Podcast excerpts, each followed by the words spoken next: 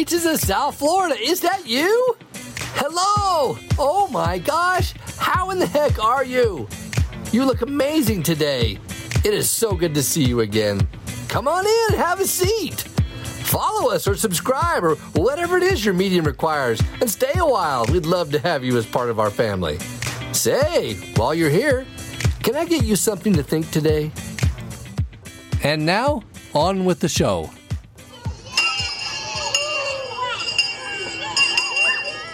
My school experience started out in a small two room schoolhouse in an Arizona town that was just as small. Mrs. Clayson and Mrs. Tracy were our teachers with all things grammatical, mathematical, scientific, and such. Inga taught us some German songs, and Aunt Jenny ran the fire evacuations. And most of the time, we stayed at school like we was supposed to. On a few occasions, usually during hot late summer days in September, we would climb the fence during recess and go for a swim in the dirty pond which was just a glorified irrigation reservoir.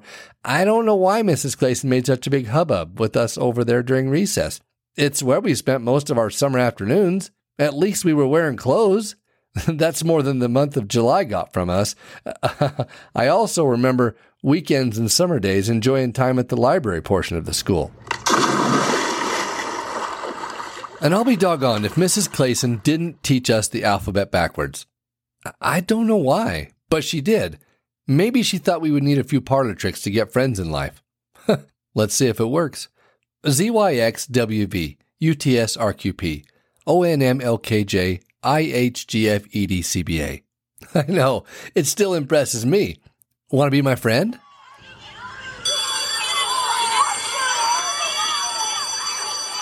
You know what? I'd put money on the fact that we have all had some very memorable experiences in elementary and high school.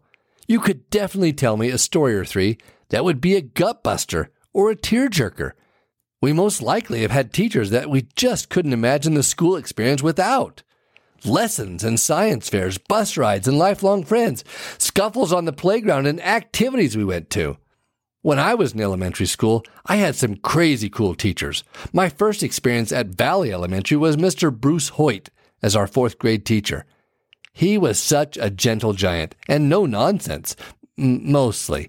I remember one time that Wade Chamberlain was being a chatterbug. Mr. Hoyt gave him a piece of duct tape to put over his mouth to remind him not to talk.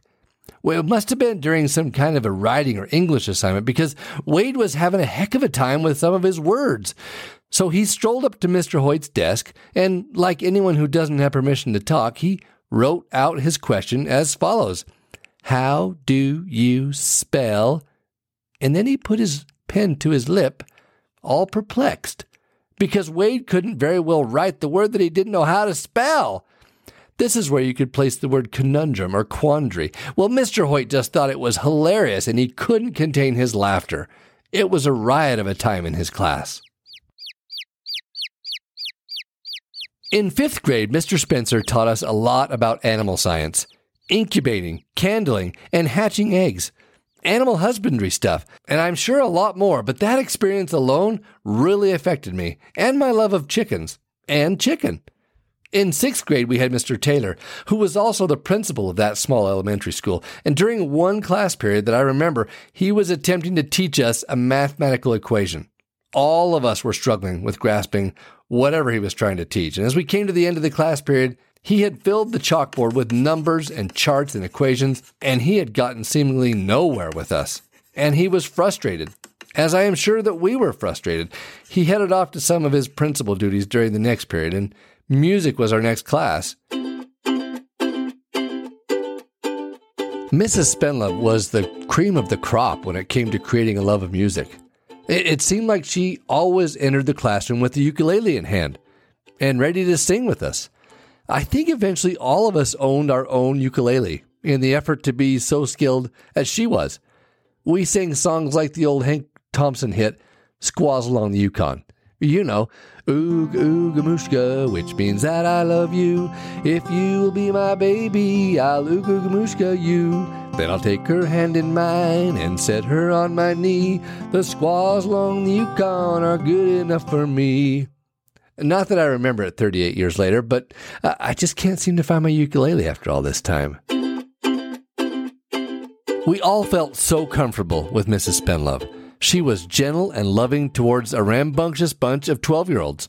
So we asked her to explain to us the math strategy that had been left on the chalkboard. And faster than you could sing Flowers on the Wall by the Statler Brothers, which we did as well, we all grasped the concept through her considerate and unique approach. Well, when Mr. Taylor returned, we were so excited to tell him what we had finally learned and from whom. He, he wasn't impressed. And he kept repeating, That's exactly what I was saying. That's what I told you. So, what was the difference? Well, this is what I like to call the Mrs. Spenlove effect.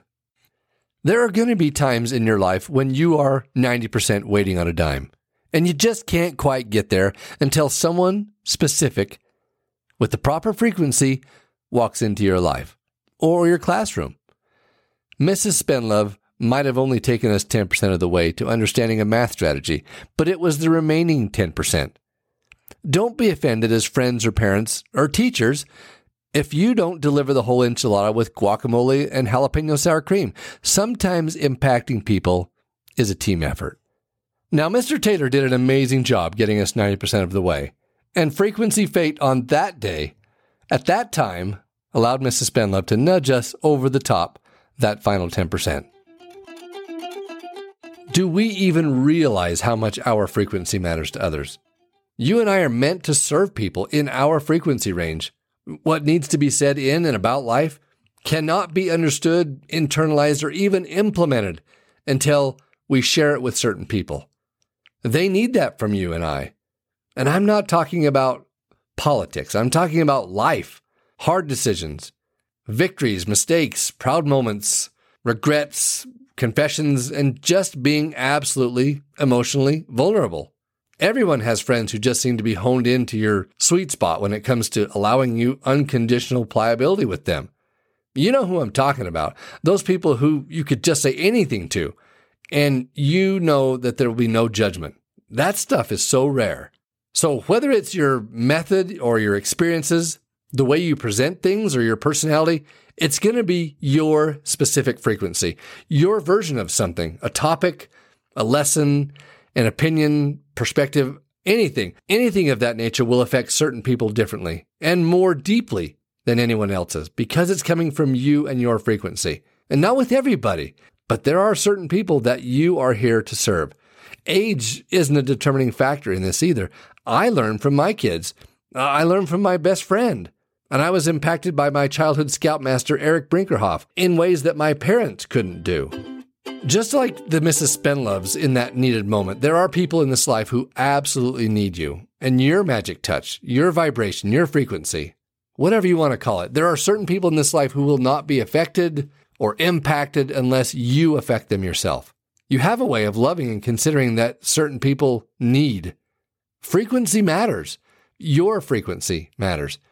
There are things in this life that will never get done or changed unless you do them yourself and change them yourself. So get out there, affect them, share who you are. Here are my takeaways. Don't hate on the skinny dippers.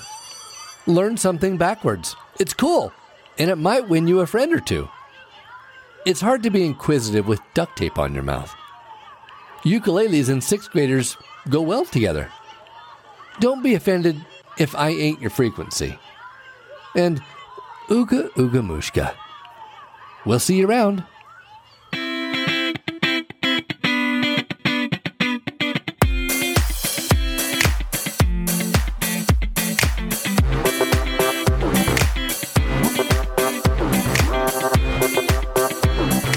Well, dad blasted, I sure enjoyed the visit today. If you gain something from it, be kind enough to follow us and leave a review. And do it right now. If and you would, it'd sure be appreciated. Your comments have been so considerate and honestly left me blushing. And good night, those reviews make a big difference in the program's visibility. On the Apple platforms, you select the Go to Show option, and then click the circled plus sign at the top right to follow. Then scroll down below the episodes to leave some stars and a review. Them algorithms need all the help they can get so as I could disrupt more good folks like you.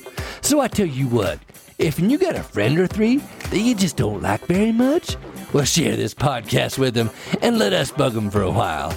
And if you have comments or suggestions for future discussions, well, don't just keep them to yourself. We, we, would love to hear from you. You could DM us on our Instagrams at fyo.podcast.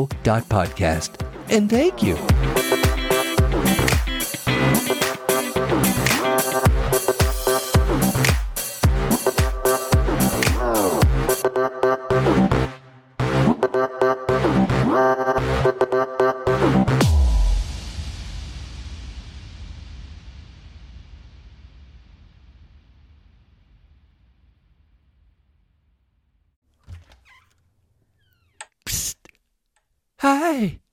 Are you still there?